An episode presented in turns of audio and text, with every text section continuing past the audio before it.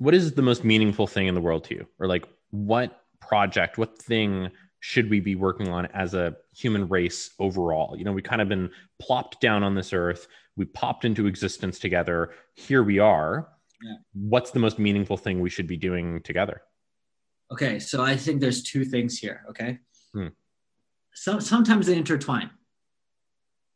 It is it is stopping injustice and removing slash alleviating suffering.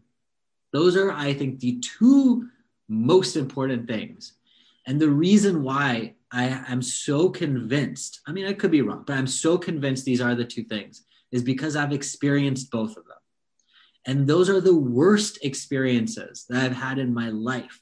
And they were for a you know micro micro minute compared to other people's lives that live injustice that live through suffering daily hmm. it's horrible and it's not like it's not like we're any different biological biologically so i could have easily been in that this mind could have been born somewhere else. If there's someone else that's conscious of their life, just like how we're conscious of our life, and their life sucks because of injustice and suffering, I think the close sec, the second, not close second, but the second then, which which I won't talk too much about because I do want to talk about injustice and suffering, is like knowledge discovery, right, and knowledge creation. Because the only thing that's different from humans and any other animals our brain, our intellect. And I think that if that's the thing that's going to separate us apart, we should use it. We should use it. We should create new things. We should think of new things. We should do something with this, right? But I think that we are people that have emotions and feelings and we are connected and there's something really deep and spiritual about people that most people actually unlock when they take psychedelics and they actually feel that. And sometimes you need the extra serotonin boost or whatever that you know chemical is which highly linked to serotonin that actually makes you understand that which is why hippies you know act the way they do but mm-hmm. i mean if you had that similar experience you would also act that way i don't mean you specifically but mm-hmm.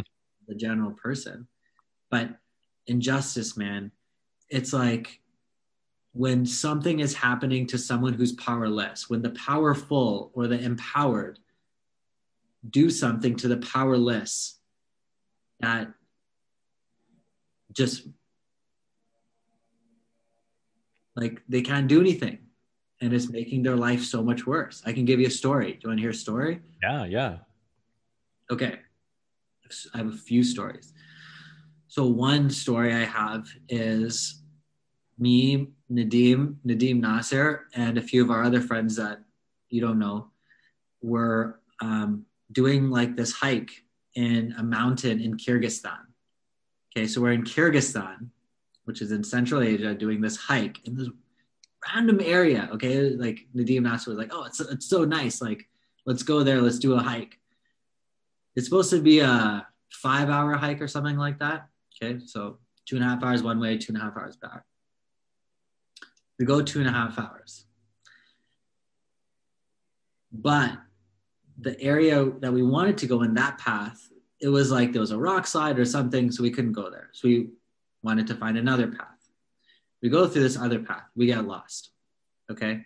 Six hours in, we're trying to figure out where to go. Sun setting. Two hours later, we're like, okay, we definitely don't know where we are. We don't have reception. But like we think we just gotta walk in this direction. It's pretty, it's like relatively dark now. Not like super dark like this, but like you can see, but it's it's dark. Then so we're with, by the way, we're with two females. Okay. And these two females are in their hiking gear, which is for them, they have relatively short shorts. Like, but it's normal here, but Kyrgyzstan, it is not normal to wear shorts up to your, you know, midway to your thighs, right? But they're just like the normal Lululemon shorts they would wear here and a tank top. But we're in Kyrgyzstan. Okay. So there's this truck that comes and we see it in the distance. And we're like, oh, fuck. Because this truck is an army truck and there are people on the back of that truck.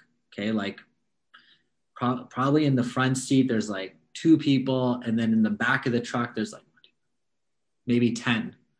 Okay, and the truck's coming, and like we can see the truck. The truck can see that there's like a small group of people up there, right?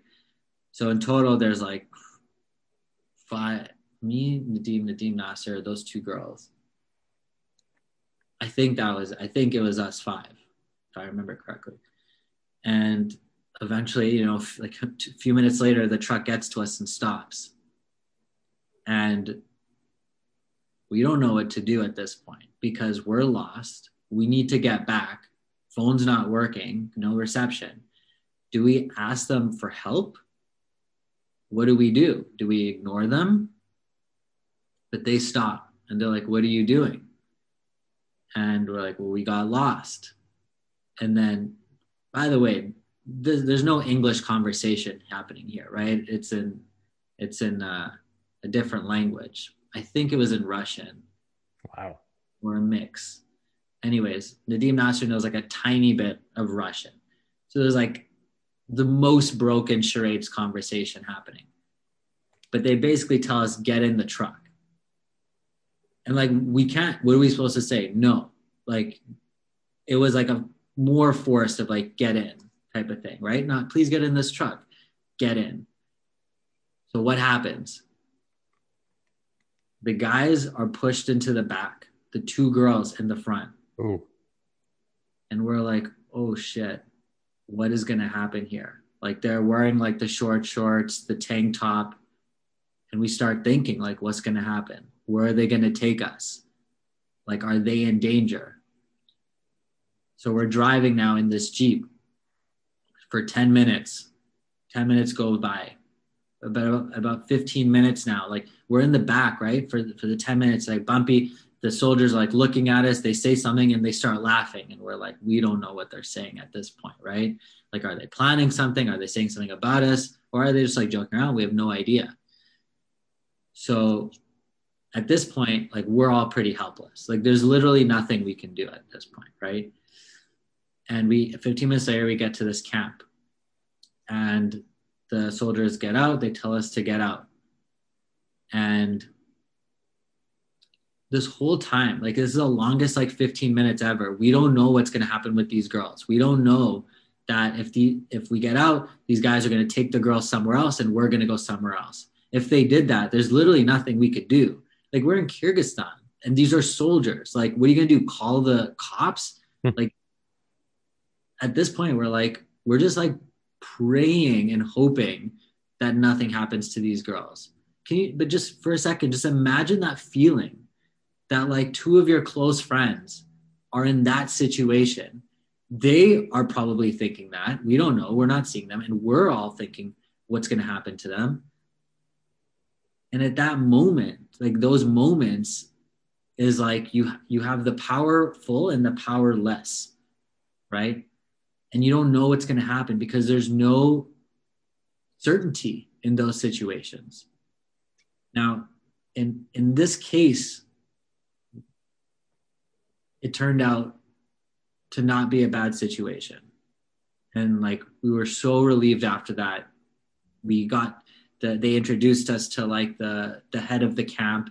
The head of the camp spoke a little bit of English. We got in a car and they took us to where we needed to go.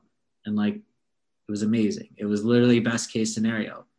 But there was at the at those moments, seeing the truck, being in the truck, the girls being forced to the front, us being forced to the back, the soldiers laughing, staring at you, like all of that stuff. Like you have no idea what's happening, right?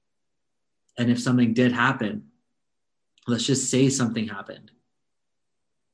That would be what I would say is like that injustice, right? Where you're just so powerless, you can't do anything and that exists in so many places. Just because we didn't get there doesn't mean every other situation like that ended up like ours right? Like that is important. That is so important. Another example of in, one injustice that i experienced and in the moment was just like crazy was when i was leaving tajikistan. So a few years earlier i went to tajikistan and my brother and I, and, and Nadim Nasser actually, because Nadim was working in Tajikistan at this time, were consulting with this organization to build early childhood development centers across northern Tajikistan and Badakhshan, and to do an evaluation of the current centers and all these things. So stuff happened. I mean, there's a lot of things that happen. There's lots of stories. I'm going to skip all those, but I'll just go to the very end where we're leaving at the airport. It's three in the morning. Taxi drops us off at the airport. Upon getting into the door, they ask for your passport. So Nadim gives him his passport. Like, okay, he goes. I give him my passport. He takes my passport. He's like, come upstairs. Or he just like points, you know, like no English, just like, hmm. Follow him. We go upstairs. I'm like, what the hell's going on? He sits me, opens the door to this room. We get to the top of the stairs. There's this room. We turn in. He sits me on the chair. It's me.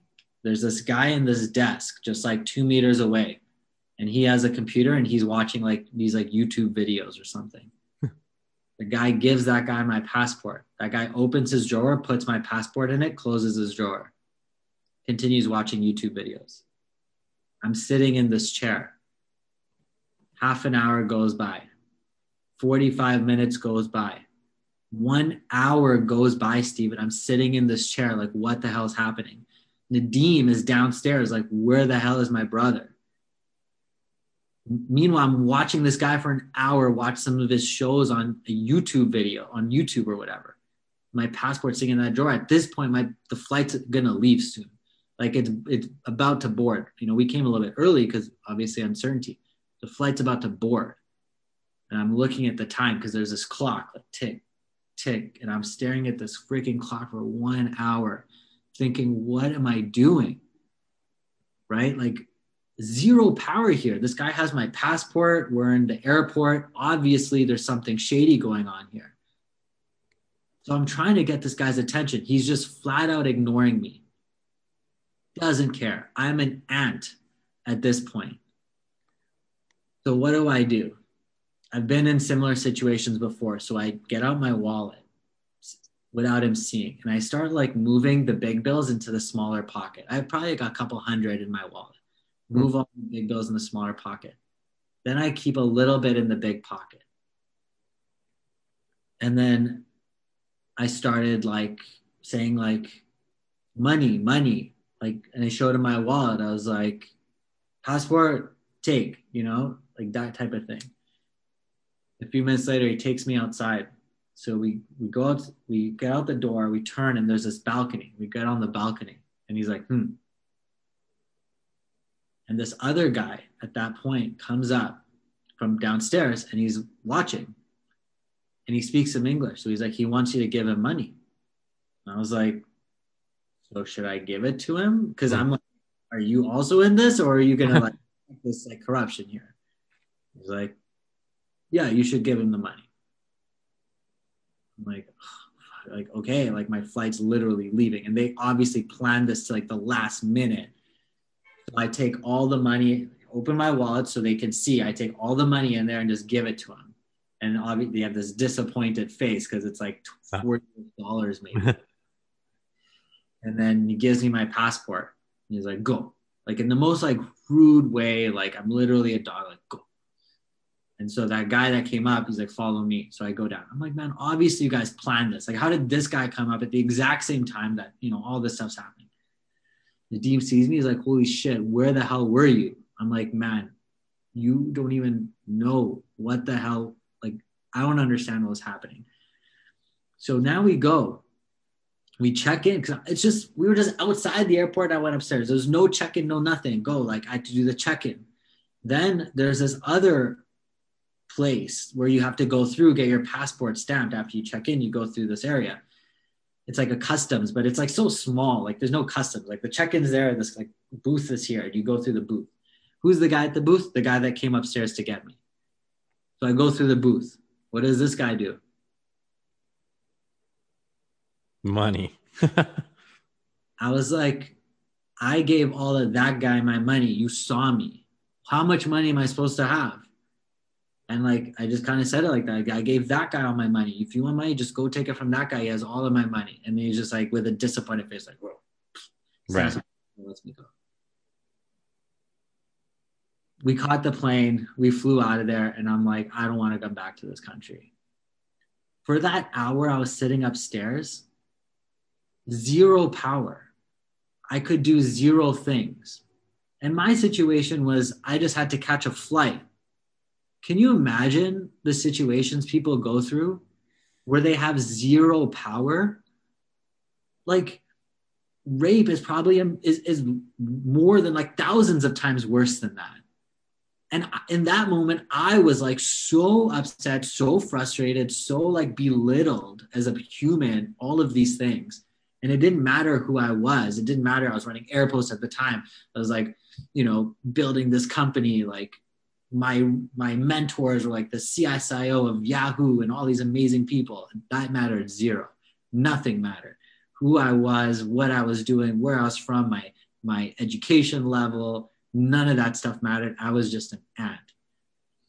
And at that moment, I was like, first of all, I never want to be in that situation ever again.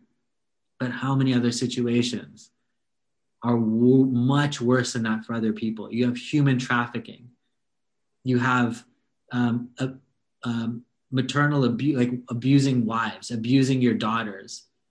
There's so many things that happen that's far worse than my situation. In my situation, I was so pissed, but like, it's nuts just thinking about it, just thinking about how many other people live that day to day how many wives get beat day to day? How many daughters get just like abused or told what to do or sold off into marriage at 13, 15 years old? And then what happens when they get married? Probably just get raped by that husband who's triple their age, double their age, or whatever it is. Hmm. And there's probably so many things I'm not even aware of, but like to me, injustice, which pairs a lot with suffering, is the most important thing. But like, how do you get rid of that? Like, how do we do that? What do what can we do? What can we do? Right? Yeah, yeah, there's a lot that we yeah that we can try. Um, I want to try to make a distinction with you. So there's injustice among humans, and I feel like that's uniquely different than injustice in nature. Like I feel like nature and evolution kind of naturally is unjust in a lot of ways, right? You have parasites that burrow into the brains of insects and control them, you know, before they die, which I'm sure causes a ton of suffering for those organisms. And in a sense it makes them powerless and you could interpret it as also unjust. But there's a certain sense of like naivety that we afford them. We say you know well that's a natural system. It's not like they are consciously doing something bad despite being able to do something else. This is just part of their natural life cycle. So we kind of like give it a pass in a sense. Would you say that there's like, it's especially bad in humans because we aren't naive? You know, we kind of have the knowledge, we know that we are doing something wrong, we're doing something bad that we don't have to be doing. And it's, and, and it's for that reason that human injustice has this kind of special place in your mind as like what is meaningful to do or to uh, change in the world? That's not it it's because it's because I know that if I smacked you in the face and if you smacked me in the face, we would feel the same thing. If I flicked an ant, I wouldn't know how that ant would feel. I wouldn't know that the ant even gets hurt. I don't even know if an ant can feel. I don't know if a fish can feel. Goldfish lose their memories every what one minute, ten seconds. like I don't know what a tree feels. I don't know what a seagull feels, but I know what you're going to feel. And that's why it's so important. That's why, because I actually know, and you know, that you know what suffering feels like because you could go through it. You can't go through what an ant's going through. You can't go through what a whale goes through when a parasite goes in their brain or whatever. You don't know. For all we know, not, like they're just robots basically. Like they don't feel it just happens and life goes on. And that's what we choose to believe. Otherwise we'd be going crazy you know? And the people that do go crazy are the ones that do choose to believe that the animals go through suffering just like you know i eat meat. Why do i eat meat if i know that animals suffer because of that? Because probably deep in deep down i just believe that like they, they probably their suffering isn't I, I can't relate to it, right? Or I can't understand it. And so I almost discard it, which is not a good thing. I mean, what is good? But I, I would say if you ask me if it's good or not, I'd probably say it's not good. But I think those people really believe it deep down. They see the suffering, they feel the suffering.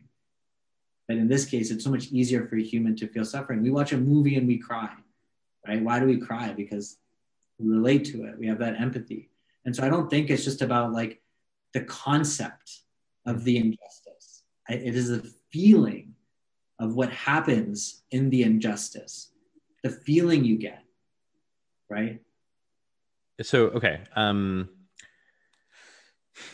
uh, it's interesting to think of this as like, uh, are you familiar with uh, Sisyphus? You know, the myth of Sisyphus. It's uh, this thought experiment of a guy just pushing a boulder up a mountain indefinitely. He gets it to the top, rolls right back down, pushes it up again. You kind of hinted at the idea that we, th- this is kind of an intractable problem. We can make progress, we can improve culture, we can try to get in the way of injustices, but at the end of the day, it feels like one of those problems that is probably going to be with humanity forever unless we change something fundamental in the genes that make up us make us up as individuals. Like maybe we find a version of a human genome that we want to boot up in the entire society that fundamentally changes us from tribal greedy people to more you know like the superhuman that nietzsche would have imagined. Can you imagine how amazing that would be if if we had some sort of trait that was shared that amplified positive like positive things like helpfulness yeah. and suppressed the negative things like violence. Yeah. I mean it is proven that there are certain genes yeah. that express violence when expressed you know trigger violence. There must be certain genes when, when expressed trigger you know helpfulness or community. I mean that's a lot of the maternal you know stuff. That's why a lot of women have the you know communal sense and like taking care of people right that has to be an expression. Like we could edit that. I, I, would love to, and I would love to find that. But short of us, like what we're proposing here is pretty, you know, ambitious. It's like let's modify the entire human genome. But short of that, then until we do that, it's going to be this wheel that we keep spinning. It's a Sisyphusian task, and that's changing. And that's what's interesting now. And the thing that's changing it is also the things that's that's hurting a lot of things in the economy and people, which is how connected we are with things like social media. So now with Twitter, you can tweet a lie to millions of people, or you can tweet an injustice to millions of people. Yeah. And the tweet itself is neither good or bad, the ability to tweet, but how it's taken and the actions can result in a negative or positive reaction.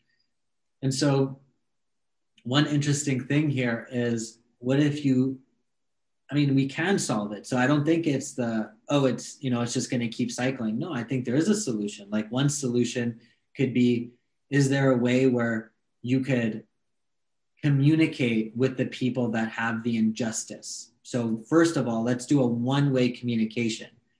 Give them the education that, hey, you don't need to have this injustice. You don't have to accept it because a lot of people accept their injustices. Why? Why was Martin Luther King a minority of people that spoke up? Why wasn't it everyone that spoke up way earlier? Because a lot of people likely accepted the injustice. I mean, there could have been other reasons. I don't know. I wasn't there. Hmm. that's maybe one of them, right? But let's just educate people that you don't have to you don't have to accept it. But now let's give a second communication channel back. So if someone does have that injustice, they can communicate it somewhere. And then now, what's the third layer? Let's build a like a cause and effect layer, right? So it's the cause now. Like, what can you? What's the effect now? Like maybe now there is some sort of institution or person or something that can do something about that. I mean, good thing we have something called the police hmm. or the government. Now it sucks if the government is the one doing the injustice, but then that is a problem that maybe we can try to solve over time with more communication and more transparency. But in this particular example, it seems like technology is one of the gateways to that, right? And so for all the people that don't have the technology which gives them the communication channel to learn that their injustice is not okay, then you don't have to be okay with it. And then give them the technology to communicate back out to an entity or people or organization that can do something about it. Because the whole point is they, they're likely powerless in their injustice. Yeah. That is a potential solution. Yeah. I think it could happen. Okay, so get drilling down deeper into this question of purpose. Um, I like to analogize humanity coming into existence as like a messy birth, right? It's like there's a baby there. There's like something of great value that could grow into a much grander thing that we all agree is worth uh, encouraging and pursuing, and eventually it'll be much better. But right now there's blood and guts, and it's messy, and the mother's crying, and the baby's crying, and things are all wrong, right? So We've had a much better world over time. You know, Steven Pinker, if you read Enlightenment now, uh, 100 years ago, life was just uh, objectively way worse, and it's getting better and better. So, through technology, as you're saying, as a gateway, whether we do something genetically to modify humans or, you know, social media and communication and governments getting better, like eventually we should reach a point, let's say it's 100 years from now, maybe 500 years from now, we're being a little more pessimistic, where we've achieved what feels kind of like an okay state where we're kind of like all right you know like there is still injustice but it's very small. Most people have access to opportunity. Most people have access to you know it feels like it's within reach. And if it didn't feel like it's within reach then we wouldn't try. So i think you you would agree with that. What do we do then? Or like do you disagree that it is even on the horizon for us to to solve the problem and and then i guess as a follow up it's like if purpose, if right now we feel very purposeful because there is this kind of like the blood is everywhere, right? The, the birth has happened and we've got the blood to uh, clean up. There's this discordance in society, it's suffering and injustice. As long as those things exist, we have purpose, which is kind of nice, right? We have a thing to work on that we feel purposeful doing. But once that is cleaned up and once that is done, what is the thing that we now all do together with our newfound opportunity and newfound you know uh, capability to do what we want with it now that everybody has you know, less injustice. Everybody's empowered. What do we do then? My personal thought is that second thing i mentioned at the beginning of this conversation which is knowledge discovery knowledge creation. And so now let's use our brains to unlock the universe to do more things. And i think then we can just just focus on the exciting stuff. Now we don't have to focus on like you know if, if we're at zero now let's just go up. We don't have to focus on like bringing all of this up to here because i mean if we were about a diagram it's like there's all this bad stuff. So like let's minimize this and maximize this. And this is all like you know invention knowledge discovery all of those pieces. So i would just focus on on that on that side. But invention and knowledge discovery towards what just for its own sake? Yeah that's that's the point. Like you don't need it towards what? You can it's the purpose in and of itself is to explore it to use it. And then that's the thing with curiosity. And then you can find purposes for it like the laser. Why do we how no one tried to invent a laser. It just happened out of curiosity and now we use it in so many different ways. No one knew we could use the concept of a laser to to fix people's eyesight. That's nuts. Yeah. But now we do it. Um, okay. Follow up then. Uh, maybe like uh, slightly unrelated, but related. Uh, do you think if in 20 years a bunch of people are putting down mortgages, not for homes, but for trips to Mars, are you going to be one of the people who are tempted to do that? Or do you feel like because we still have enough issues in the world around injustice that it is not worth yet becoming a pioneer in that way? I think everybody has their priorities. And for me, like, I already have everything. I, I literally have everything I want. And I have multiple moments where I'm just like, I'm good. Literally have everything.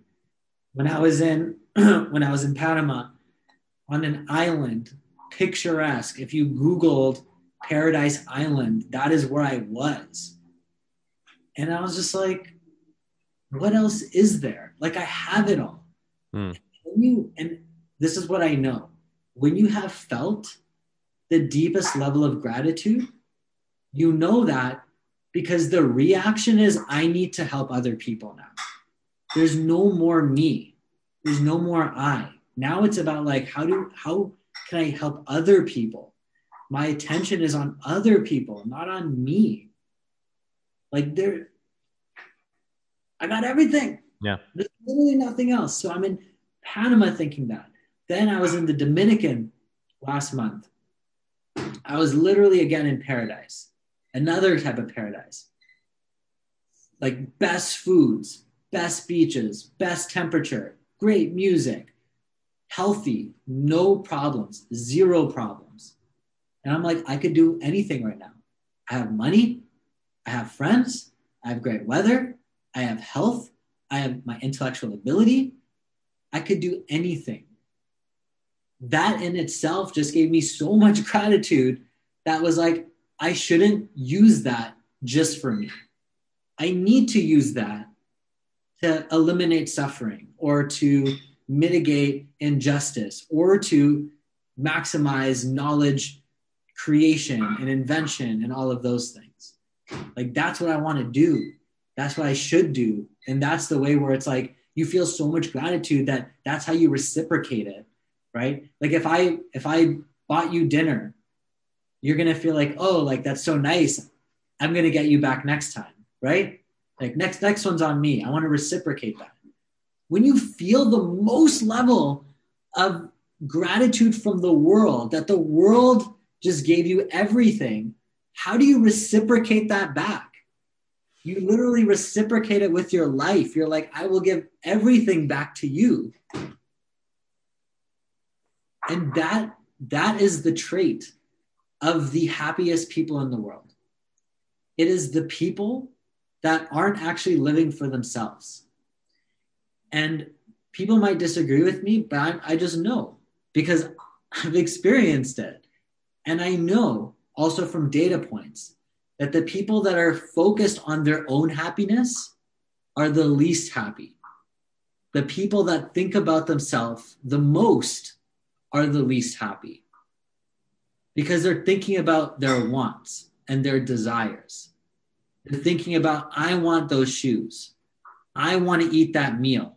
I want these feelings these dopamine feelings. I want this thing. I need more friends. I don't have any. It's all I, I, I, I, I. I want a better job. I want more money. I want this. I want that.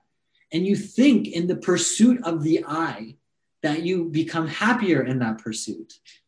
That is not true. You become less happy in that pursuit.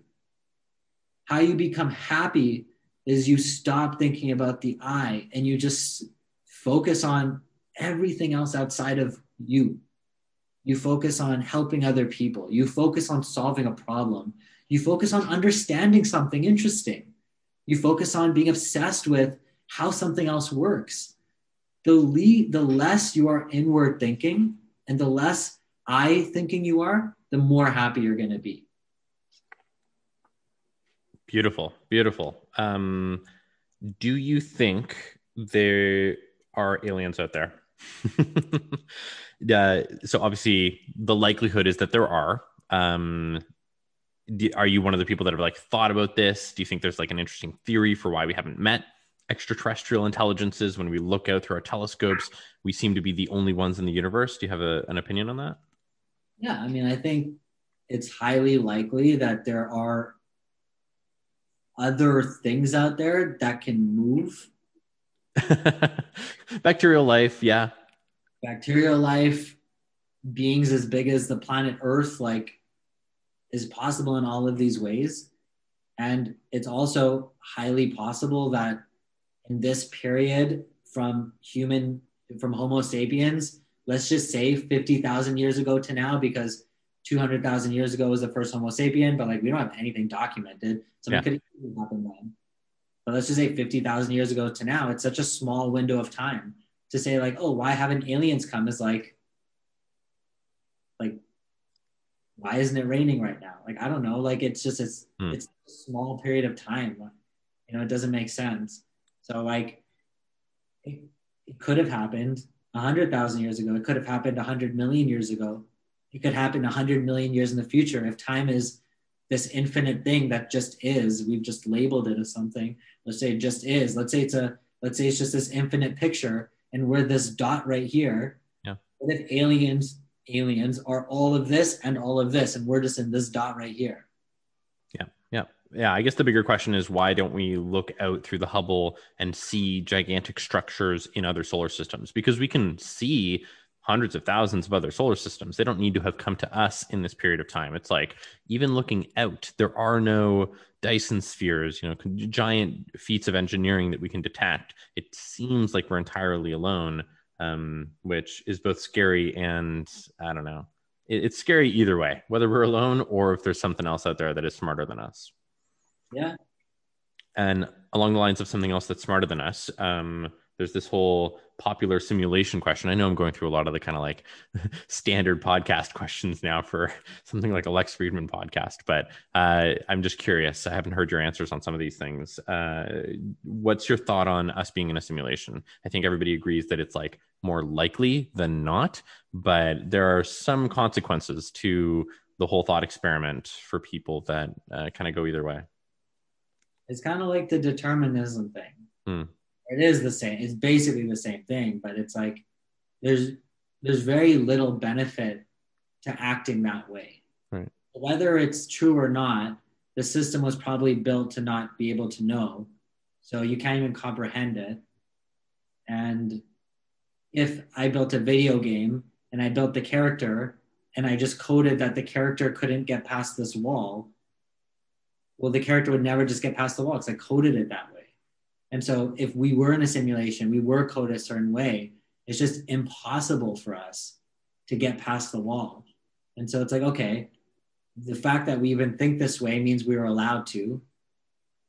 But then what? Like, there's no benefit in in going down that rabbit hole. But there is benefit in believing we're not in a simulation. There is benefit in thinking the alternative. And so there I kind of decouple a lot of these thought experiments to like likelihood, but then value. What's the value in believing it or, or acting like it's true? And then what's the likelihood that it's true? So, likelihood, yeah, is likely, it's highly likely. Is there value for me to act that it that it is true? No. So I so I won't do that because it just it won't be net benefit for me. So you're in a unique situation as somebody that encourages a ton of people to work on emerging technologies. One of them being AI, um, and a bunch of leading thinkers, Stephen Hawking, Elon Musk, are like in a weird way afraid of its development. They at least warn people that it's something that we should really keep an eye, our eye on.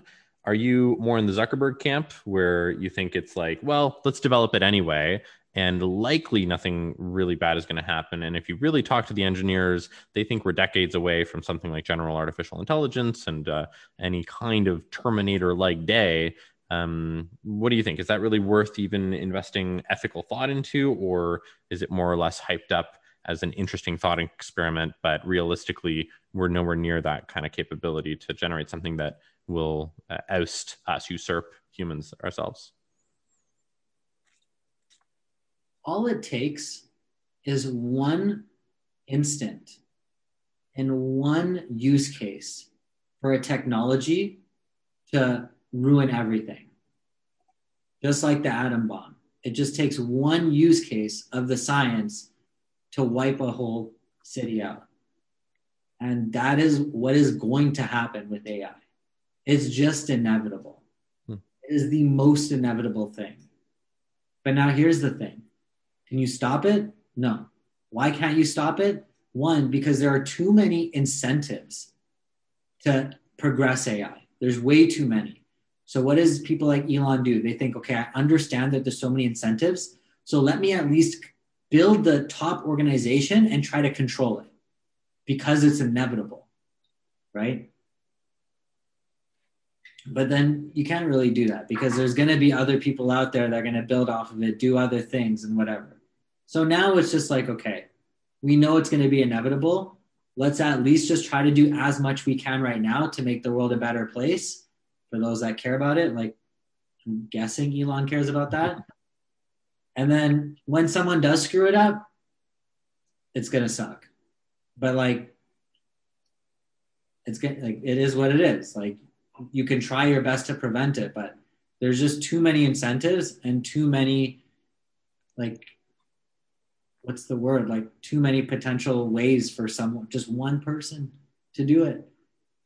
Yeah, it sounds like you're kind of on the side of adaptation in a sense. Like I have a similar attitude towards global warming, climate change, right? I think like it's kind of inevitable that we're going to push more parts per million of CO2 in the atmosphere and we're going to get to increased temperature. The game isn't to try to like limit it to zero because that's probably nearly impossible based on the history. But the game, I think, is adaptation. Um, and maybe there's a similar logic for AI, like you're saying that the incentives are misaligned. I'll tell you why it's totally different. Hmm. Because global warming is a problem that has a root cause AI doesn't have a root cause. AI is just a technology that can be used. It's a tool. It's like writing. You can't like get rid of writing now or the English language. Like it just is now. Now it's a tool and people can use it. I can say something that make you that can hurt your feelings or I can say something that makes you smile. It's just a tool. AI is the same way. Global warming's different. Because if I create or stumble on a piece of knowledge that helps me convert carbon in the air into water, or not water, but like a diamond or something. And I can figure out a way to carbon sequester extremely effectively at low cost, at scale. I can solve global warming. I don't need to adapt. There's option C here. And I do think that if you had smarter people that were incentivized to actually figure out how you reverse the carbon from the atmosphere, that there is a probability that we could figure that out. I don't know how high that probability is, but I do think it's more than zero. And because it's more than zero, there's an option C that we actually can solve the problem with technology, with knowledge. But at this pace, when we're planting freaking trees that literally do nothing, literally nothing, yeah. and that's where the hype is, okay, we're going to have to adapt or we're just going to die because you have millions of people trying to plant trees like idiots. What are trees going to do? You know how many trees we cut down every year? If we do the math and we Google, let's, I'm going to Google this for you. How many trees are cut down yearly? So the number of trees are cut down yearly, according to ran.org, this is in 2017, that 3.5 billion to 7 billion trees are cut down per year. So you even know. In another study by mongabay.com, it says research says 15.3 billion trees are chopped down every year. So now we have anywhere from 3.5 billion to 15.3 billion. Okay, so we have this crazy range, but we know it's minimum 3 billion. Now, how many trees are planted each year? Number of trees planted each year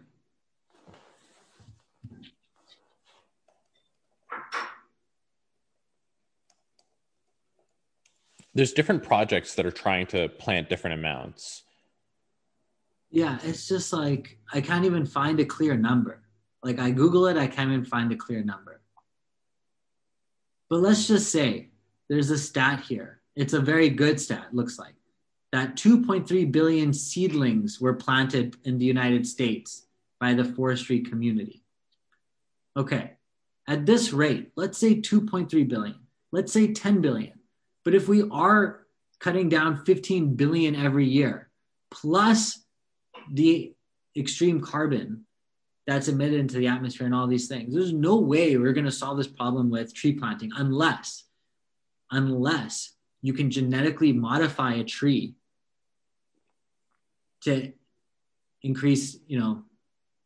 I've also heard that there's not enough arable land. Like you just can't find enough land to plant enough trees. It's not like there's a no upper cap to the total number of trees that you can plant. And it takes a long time. And even if the entire world's arable land was covered with trees, we still have to reduce the amount of carbon we put in the atmosphere. So yeah, there, there might be some process genetically where we could modify the trees to soak up carbon better, but um, well, it takes about 30 years for a tree to grow. If it takes 15 years for a tree to grow, even, how useless are the trees that we're planting today? Because we only have like that much time, anyways. So planting trees doesn't make any sense unless you can edit the tree to grow faster and suck up more carbon. Otherwise, it doesn't make any sense. We so, is carbon sequestration you're still saying though that climate change because it has a root problem and it feels like there are adaptable ways that we can use technology and innovation to tackle it it doesn't feel like an intractable problem. It feels like a problem that we really could tackle. Whereas the ai problem that one is just a tool that's coming. It's kind of inevitable. And that one it seems like you're almost um, i don't want to say pessimistic about but you are uh, you've uh, given in. You have you you've come to terms with the idea that you know potentially in 50 years there will just be an AI that is released to the world and it might destroy everything. And that one, you're like, that's possible. It's really beneficial to believe that. Let me run through the scenarios. So, yeah. first of all, though, it's like it's like someone that has a, that's selling lemonade on the street and they have like the place where they have the money and there's a million dollars sitting in there and it's a 15 year old kid. Someone's going to steal it. Right. on a busy street with a 15 year old kid if there's no cops someone's going to go and steal that money. It's a million dollars. What is what's a 15 year old kid going to do if someone walks up with a gun and takes it? It's just probability. Yeah. Yep. ai if you could use ai to start a nuclear war or worse than that like there's probably a lot of bad things that we could do, steal money, whatever the case is. It's going to happen because there's some incentives there and there's crazy people in the world because we don't teach the right mindsets early on. those things. Anyways, let's say we don't believe that to be true, right? Well, now we're the systems we create are going to be created assuming that AI is going to be well managed. And if it isn't, those systems will get screwed because they weren't built in a way to safeguard. But now, if you just assume that AI is going to be used in a in a bad way, right? Whatever that means, in a bad way, in a negative way. Now, at least we can start thinking and planning and building the future with that in mind. Now, the problem is not everyone just assumes that, and so not everyone's building it like that. That's what I'm saying. It would be in our best interest if we did, because now it just at least makes it harder or decreases the probability from that to happen because now everything we're building is with that in mind. And that's, I think, what Elon was initially probably trying to think about with OpenAI. But then now that they're like selling a bunch of stuff to Microsoft and like just the way that they're doing it is probably not the way he envisioned, which is why he left it, I think. Um, it's just like, it's just another thing to show like, yeah, you can't control it. Like, there's too many other short term incentives that outweigh a long term uncertainty. Hmm. And that's just how we how we live, right? We have these long-term uncertainties that could be really bad, but we don't care about what happens in 10 plus years. We care about what happens in less than 10 days, right? To circle back around to the beginning, um, we were talking about it's possible to solve the injustice problems that we care a lot about. Um, whether that's like genetically, it's possible, technologically, um, what if the reason when we spawn AI and it is smart and it looks at humanity and it has a similar reflex to what you're having, you know, where you say meaning is getting rid of this injustice, and it reasons that the best way to do that is to replace what's going on with humans with a better version, a sort of next generation, and so it kind of makes us obsolete as the things that can't figure out our own issues. We continue cycles of suffering we may be able to come to some solution, but who knows? We might have another world war, sets us back, and there will just be decades, potentially centuries of just suffering and injustice that keep going on. And the AI sees a way to actually execute on your mission, Navid, your own desire to cut out injustice from the world. Would there not be a sort of feeling of like, ah, you know, uh, um, sort of okay, you know, while we may have cut humanity short, what we cared about wasn't like humans for humanity's sake. We recognized that we were imperfect in the first place. We know that there's something that's going to be carrying on after us, a legacy of ours that is ultimately better. Like it forms its own society that doesn't have these injustices and doesn't have the same issues that we have. Would we feel a sort of like proudness that that is what we birthed? Who is Navid? right. So we asked that too. Like, what does it matter? Like why why do we have such ego to even think that? But that's what I'm getting at. Like then wouldn't you be happy with it replacing us? Why would I be happy? Why would I be sad? It's just like why does it matter? Like I'm not that important. My opinion is not that important. My belief that if an AI replaced this or did that is like it's just it just is. It's like I'm just so inconsequential that what is the value of me putting emotion behind a potential reality that just I would never be impacted by. I mean, it would impact you because it would. I mean, at some point, you'd have to come to terms with the fact that it's gonna, it's coming to get you. I'm gonna die. Yeah. So when I'm dead, nothing matters. Like, it just, it doesn't matter. So then it would be cool. Suffering. Sorry, you would be indifferent. If if it won't give me suffering, hmm. and just to like really understand what you're saying. You're saying if an AI came and completely replaced you, uh, you, but all of humanity, right? Like it, it, over the course of a year or two years or whatever, it found a way to like eliminate people and replace them with its own, you know, AI versions of better, you know, more intelligent uh, consciousnesses or existent, whatever. Basically, like just humanity fades off and. Yeah, it finds a way to phase out humanity and phase in a next generation of consciousnesses yeah it's like it's an interesting it's an interesting thought it's a fun experiment but should i care is the question. Mm. it goes back to the same thing. Does it add value for me to believe that or to feel a certain way? The same thing with the determinism piece right? The same thing with the simulation piece. Like that's the model that i use when i decide what to put emotional energy into. And what I how I decide to choose the actions that I have for the rest of my life. And for that, it's it just leads me to ask, okay, well, what will benefit me believing? Well, it won't benefit me to even really think about it much at all because it, if it does and if it eventually solves injustice, cool. But if it doesn't happen and if it doesn't do that, then I should probably just keep trying to do what I'm doing. Okay. You've been really generous with your time. I want to just ask you one final question uh, for this. Um, what do you think happens when you die? I just think, like, it's over. Yeah, when you, for, yeah, I'm just very like, I'd rather believe that to be true. Why? Because if it is true, I can just lead my life thinking, let me just do the best I can now I mean, I guess there are other paths. I think that I guess there is value to believing in afterlives and things like that.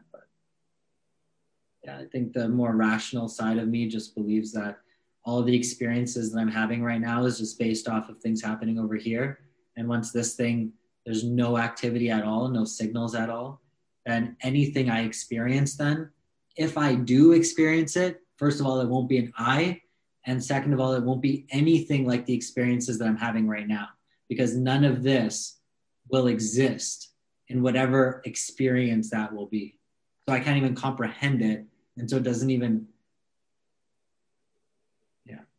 Nice. One thing that I think I've learned from you um, and that I've adapted is this kind of like often allow yourself to say that something doesn't matter and therefore you don't need to put more thought into it. So it's kind of this distinguishing between the things that matter and will make an influence on you, whatever the thought experiment is, whatever the, the situation, and the things that do matter.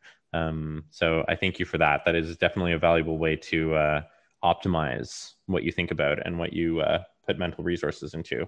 It's, it's, don't get me wrong, it's fun to think about thought experiment. So, like, of course, I've thought about all the things that we've talked about today, or at least most of them, but you se- I separate the two, right? So like, yeah, let's have the discussion. Let's go into the the rabbit hole. Let's think about those things. But if you're asking me like, what do I think about it, or like, how do I feel about it, then that's like a separate piece. But if we want to go into discussion, like, what do you think could happen? What would be the implications? What would happen next? Hmm. Okay, cool. Let's have fun talking about those pieces. But how I choose to live my life based on that, like I'd rather decouple. Naveed, it's been a pleasure. I'm gonna say I'm putting her right back on. yeah, ask the question. What do you think happens after you die? Yeah. Why? What is any reason to suggest that something does happen after you die? Like that's even a question to ask. If a computer breaks, it breaks, right? A plane crashes, it crashes. There's no reason, like, there's no reason to suggest that anything else happens because of whatever the apparent outcome is. Yeah. Apparent outcome is the apparent outcome. Why do you think that this is even a, a, a question that we should be thinking about? A couple, a couple of responses there. So I love the way Nietzsche thought about this. He came up with this idea of eternal recurrence. So, and I think this is actually like potentially plausible. If the universe is infinite in space and time, it's possible that things repeat. It's possible that at an infinite point, the seemingly infinite point in the future, everything that happened in our lives happens exactly the same way again. So what happens when you die is that instantly an infinity passes basically and you're just reborn into your exact same situation and you live the exact same life over again forever. Okay, well then I guess the question that you got to ask yourself is what is it, what is identity? Because you talk about how you are reborn, but if if you just put that collection of atoms together, yeah. like whatever subatomic particle you want to use, is that you? So, for example, if I clone you and I kill you, is that you? Or is that somebody else? That's a really good question. And it could be that the nature of consciousness is that it doesn't just have to be every single atom that's the same, it has to be the ex- entire end to end experience that's the same as well. It's possible. Well, yeah, this is where we got to go deeper because you were talking about Nietzsche's idea where after infinity passes, you're born uh, and you kind of just relive the whole thing again. But so when you say you, you kind of tied that in with consciousness. Yeah. Are you saying that that consciousness stays intact, or after an infinite period of time, the consciousness is just made up of a bunch of these subatomic, uh, subatomic particles? Because and, and that matters. That matters because yeah sorry go ahead. No no no totally. So i i profess ignorance in this case. Like i do not know. I'm just i just say that like we don't we also don't know with certainty that it is nothingness forever. Let me let me say another thing. Are you religious? No. Okay you know how there's this argument i forget what the exact nature or the exact term of this argument but it's uh if there is a 0.00000000000 zero zero one percent chance that God exists yeah. and that there is an eternal afterlife or something like that, uh, then you should believe Believe. in God because you yeah. take that small percentage and you multiply it by eternity or whatever, right? Um, but for some reason, intuitively, it doesn't resonate with you, right? Um, and there are some like mathematicians and scientists and philosophers who break that down and and, and talk about why that is an unfair argument or why that's not as reasonable of an argument whenever you do anything with infinity, it feels a similar, like a similar type of argument. Because if you're saying Nietzsche's thought experiment was if you take it to infinity and so, you know, if, if you had an infinite amount of time, it's possible that all these things will come back.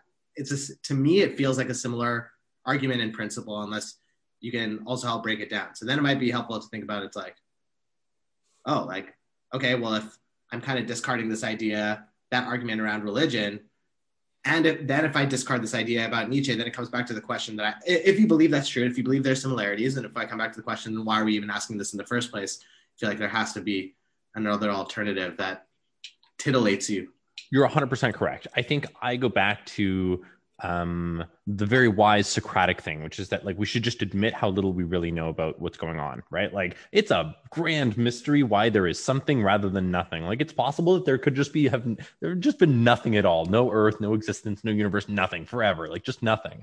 Why is there something? Like the fact that we don't even have a possible inkling as to how to answer that shows how ignorant we are as people. And so then like we have to at least. Well, my, my point of the question, my point of the question is like, why does there even have to be a why? So you talk about like why does something exist versus not exist? No. Like why did why why? A, a meaning or purpose? Like you know the the the universe could have existed. Say the universe always existed. Okay, let's just assume that as a premise. The universe could have existed with something in it, or it could have existed with nothing in it. Mm-hmm. Okay. From just like a probabilistic perspective, it feels like I obviously don't know. I'm not, you know, the puppet master. If there was a puppet master, feels like there's a 50 50 chance that the universe could have existed with something in it or nothing in it. Mm-hmm. And so it's like, say it did exist with something in it already, and then all of these just things happened. Again, why does there have to be a why if the, you know? You're right. I guess the, the question is more like a how. It's like, how is it the case that there is something rather than nothing? But uh, so to your point, I think you mentioned that I think we have to admit ignorance and, yeah. you know, we're not qualified, but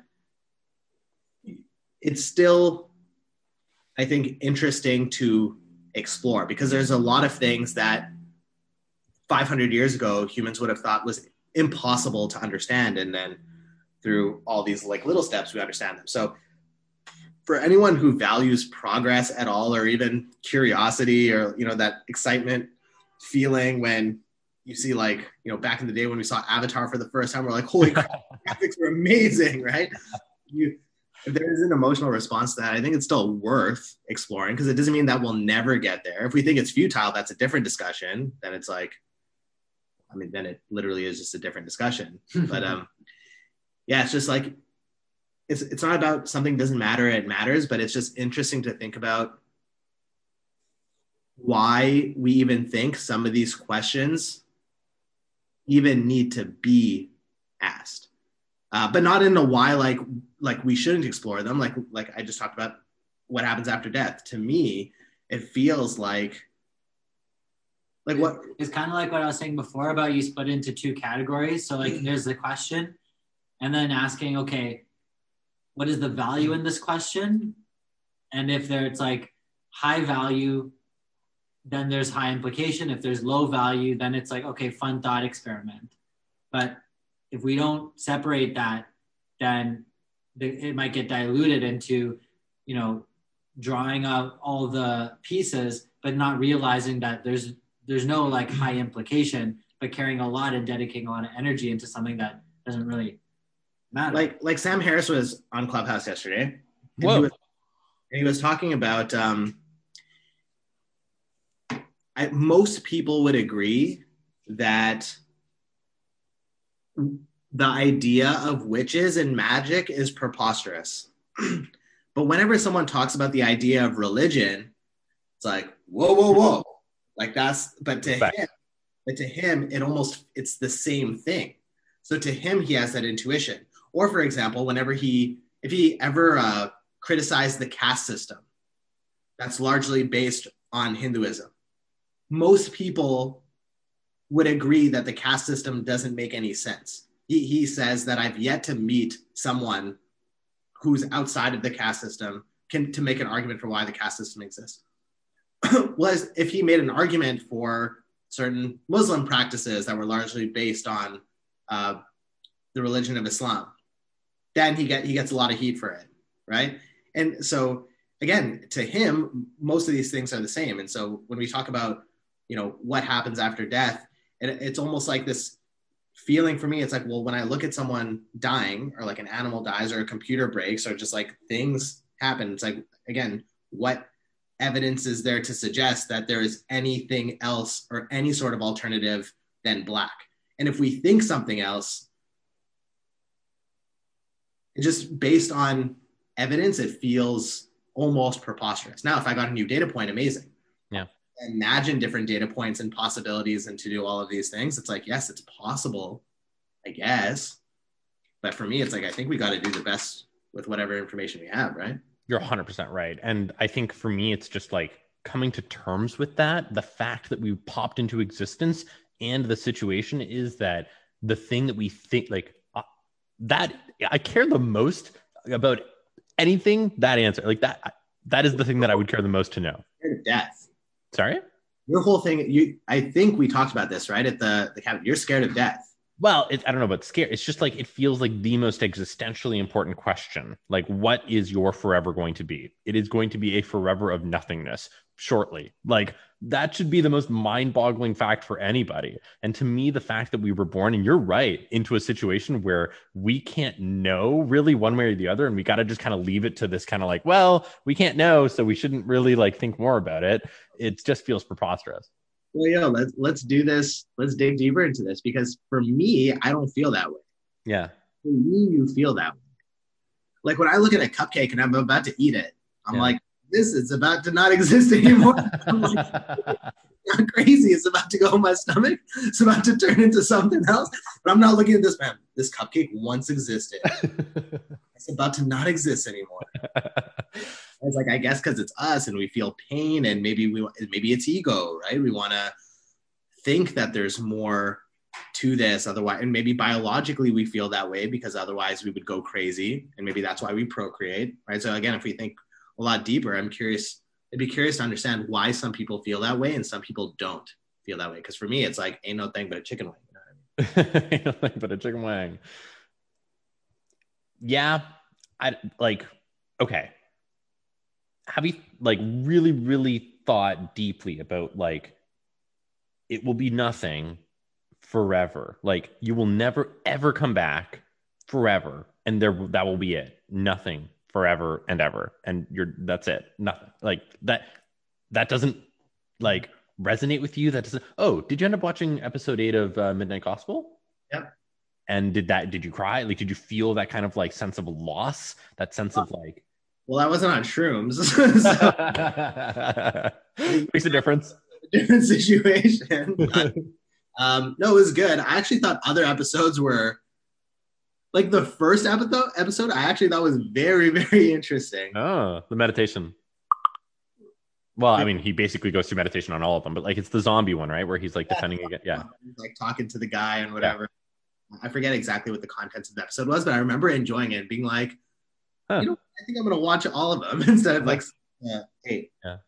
Let me say this like i don't know to what extent uh, so like based on your definition of deeply I don't know to what extent yeah. that goes. Um, I think I've thought about it. For me, it's like, oh, neat. Can't control it like it is what it is. Can't control it. It's like, yes, there will be nothingness and I'll go black. And it's like when I go to sleep, like when mm. you and you wake up, it's like, cool. But if you went to sleep and it's black and then stuff happens and life goes on, it's like, it's yeah. interesting for sure so don't get me wrong i'm the the concept of to be able to conceive of something and then to not be able to conceive of anything else ever as an individual is very interesting. Uh, but the emotional feeling or reaction that i get from it doesn't yes it's it's like oh this is interesting but it's like quick follow up quick follow up i think would be interesting. So like people who are religious they often like especially priests or people who are just like deeply devoted they say well like we should care the most while we're alive on this plane on earth whatever about the afterlife because the afterlife is forever right? And so of course it's going to matter way more. So you can kind of get from their perspective like if there is going to be some sort of something forever you should care the most about it. If there is. But like do you think that there is? I mean we talked about you know, how you don't believe in religion. Okay. So I, I get it if you believe in an afterlife because then it's not death. Yeah. Right. But if it if it is death and it is black, yeah, like that, it's like yeah, yeah, no, and I I would love to come to terms with it the way you have because and I have mental models for like not letting it bother me, but but my I, I guess it's almost like scientific or it, the nature of my curiosity is almost one of science, which is why, or, or I guess philosophy or psychology, whatever. Why do you feel that way? Again, like, is it ego of humans? Is it fear of pain? Is it FOMO? FOMO. Sorry? FOMO. There's like eternal FOMO. Yeah, like there's going to be real interesting shit that happens. We just happen to be born on the cusp of like probably the next generation will get to live a long, long, long life, and they'll explore the moons of Jupiter and they'll explore the galaxy and some quantum physicsy thing that's like exciting and we don't even know about it. What, do you think is the root of FOMO? Now, like we bring it down like the eternal FOMO to like FOMO of not going to, to you know hang out and just yeah. walks in, you're like, what? Crazy story. uh, what is the root of FOMO itself? Uh, probably something like ego, where it's like it will add to your own uh, opportunity call. I don't know how to describe it in simpler terms. It feels like a fundamental itself. What if what if it was entitlement? Like yeah. that because say that choice wasn't even afforded to you. You feel FOMO because you're like, I could have been there. Yeah. But it's like I can't be everywhere. I can't everything. So instead of being like, oh, neat that you guys are able to have that experience, maybe next time versus FOMO is like, ah, I should be there. Like, what if I was there? But it's like, what if you didn't even have the chance to be there in the first place? You know, like, yeah. Talking about all these interesting things in the future. It's like we're just, it's a super low probability that we're even alive to begin with. Yeah. 100%. You're right. Yep, that logic works totally. And uh, Shelly Kagan, this professor of philosophy, who has a whole lecture series on death, you know, that was one of his arguments. And, you know, he's like, we get to be, there was a poet, he said, we get to be the sitting up mud and we get to be the mud that sits up and does the sitting up thing. And then we don't sit up. Like, we should just be like eternally grateful that we even got to sit up at all ever. And that's that. Mm. You're right. You're not wrong. I, it's still bad. Like I don't know. I don't know how to explain. I would love to sit down with a psychologist. Yeah, yeah I'm not. The, the intention is to not like or whatever on this call. It's just interesting again to to double click down the metadata and see. Yep, you're and I I'm so glad though. Like I have had this conversation with a number of different people who like the there are these old school scientists at J Labs who like are you know they're in the 60s and I like had a similar conversation with them about death and my death death anxiety and you know, they're just like it, it, no matter how it's explained, no matter what people do to like justify it, I feel like if we are able to get around it and let's say we live 10,000 100,000 years from now or something like that you know we might look back and be like wow everybody was like brainwashed in this weird way to just like accept death as like you know a thing that they either didn't care about or emotionally they were okay. And like i'm so glad you were like a little bit thoughtful about it because like look at all the shit we ended up doing. Here's another thing. Do you think time matters? Like what if you only had the opportunity to live for two days? Uh yeah i mean so whew, well, i mean in that case it's like two days of like a conscious adult or two days of a baby? Conscious yeah, adult. days, conscious adult you got plopped in here two days. Yeah i would curse the universe. I would say like i didn't have a chance to build anything. Okay so what if you live for a hundred thousand years Right. Yeah. So why is there really a difference if that's still a finite number compared to infinity? No, no, not even that. That's not my implication. My implication is like, okay, so if it if it bothers, I just want to test whether ah. time matters. Because if you're less, if you're if by the end of the hundred thousand years you're not willing to curse the universe, then mm it's like oh, maybe there's an enough, and yeah. I live enough. And so maybe the way you feel this way is because maybe you don't feel like living to 90 is enough. Oh, 100%. But then the older people you talk to, like the 60 year olds, are like, shit, yeah, maybe this is enough. you know, like maybe older people when they get to that point, they're like, nah, I'm good. good. we don't think it's enough now because we've only lived 30 something years. Right? But I but I think that's a very human thing. I think like 60 year olds as a human living with human bones that get arthritis and stuff like and your mind start going like that I get. But if you were like a healthy, happy, productive 20 something year old for a thousand years, I don't think you would. I actually think it's more than that because think about like your first love or romance Hmm. Yeah, it's probably probably hormones and stuff like that, but it, it's it's different. Like there's a level of excitement. Your first kiss, like novelty, just in general, there's a level of excitement. Your tenth one is like whatever. Yeah. Right? So you're healthy and stuff. It's like you same shit is going on in principle. Like you're gonna get to this point where it's like same shit is going like you see innovation happen over and over and over again. You're like, yeah, like you know, if you live long enough to where the rate you you've experienced a healthy level of rate of change mm. you might get to a point where the rate of change for you isn't even as exciting because you've adapted to the nature of fast rates of change. And then it's like what's the next thing? And then you're like i don't know. I think the biggest uh, I don't know, external piece that throws a bone into this whole chain of logic is intelligence. Like we could get 10 times more intelligent, 100 times more intelligent, and there may be entirely new phenomena and entirely new things that we just can't even comprehend now that would be exciting and that would change our logic. Like we can re-experience naivety on the go, and like a first love can feel like a first love after the hundredth, and it's like love isn't even like what we, you know, we're just barely touching the iceberg of love, and like really it could be this giant thing. I agree with that, but that's a separate point than what we were talking about. How like I'm like an 80 year old might might feel like it's enough, and you're like how a healthy 22 year old might feel like it's enough. Yeah. So talking about the age thing, but it's like nah, I don't think it's a result of age because you could be that healthy. Because say the intelligence piece didn't change, yeah. it's just a, didn't change. Yeah, my position was that there might be other reasons for why someone might be like, it is enough. And then this intelligence point is like if you if you were changing the parameters of the argument to say like, oh, but what if there's what if you could add a spice of interesting? Oh, okay, yeah, then I feel like people think it's less enough. I just I just don't think this one is like I'm throwing it at a left center. I think this one's like very possible and like it fuels the FOMO feeling, right? Like b- being 10 times more intelligent is genuinely something we might be able to access within 100 years. Okay, I mean we could keep going down this like another then then the question that you could ask to tease this out is okay, well what if there wasn't a step change in intelligence for a thousand years?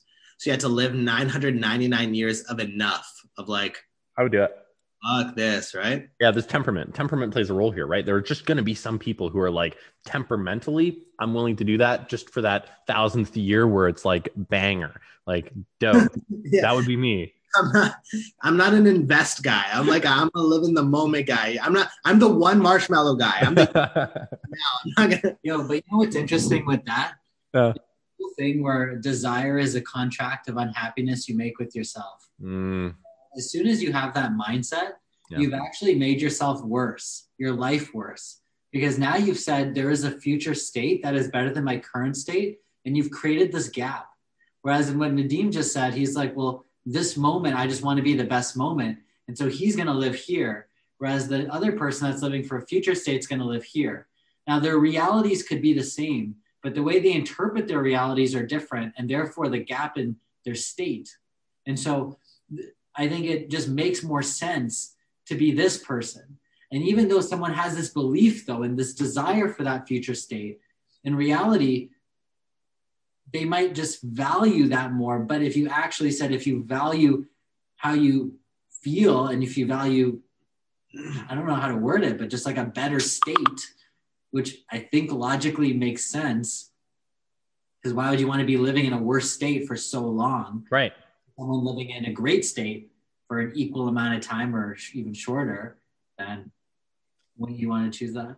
I got to go in two minutes, but I think the problem with that, you are correct. And that is like Eastern philosophy, right? Like B- Buddhism, essentially, right? What you're describing there. The problem with that, I think, is ambition. We're ambitious. We want better worlds. Like we cheer on Elon Musk, who's like, I want to be going to Mars. And we're not like, Elon, be happy with what you've got. You've got money. You can go to an island. Why are you trying to find this delta between the current Elon and the future Elon? Oh. me we'll articulate it a little bit better and I'll explain it in like normal person terms. So, the best state for an ambitious person is to be excited for the the goal you're trying to achieve but not create a gap between once that goal is achieved everything will be better than the current status. And so instead, it should still be like this, which is the current status is great. And I actually enjoy working towards getting to that goal. Yeah. And when that goal is achieved, I will also enjoy that. And so I think that is the ideal place to be. And like the colloquial, uh, the you know the saying is enjoy the journey, right? Like yeah. that's the easiest way to put it. I just don't think that's incompatible with what I described. I would enjoy the journey all the way to year a thousand. You just you just uh, we're gonna rewind this recording because you just said I would rather live 999 years of that suboptimal yeah. state for that one party, right? I'm I'm not using the right words, but you said that. Yeah. For the banger. Yeah, for the banger. banger. And then another way to, to talk about that Elon point, and Navi kind of addressed it, was first of all, Elon talked about ever since he was five years old, his brain couldn't turn off.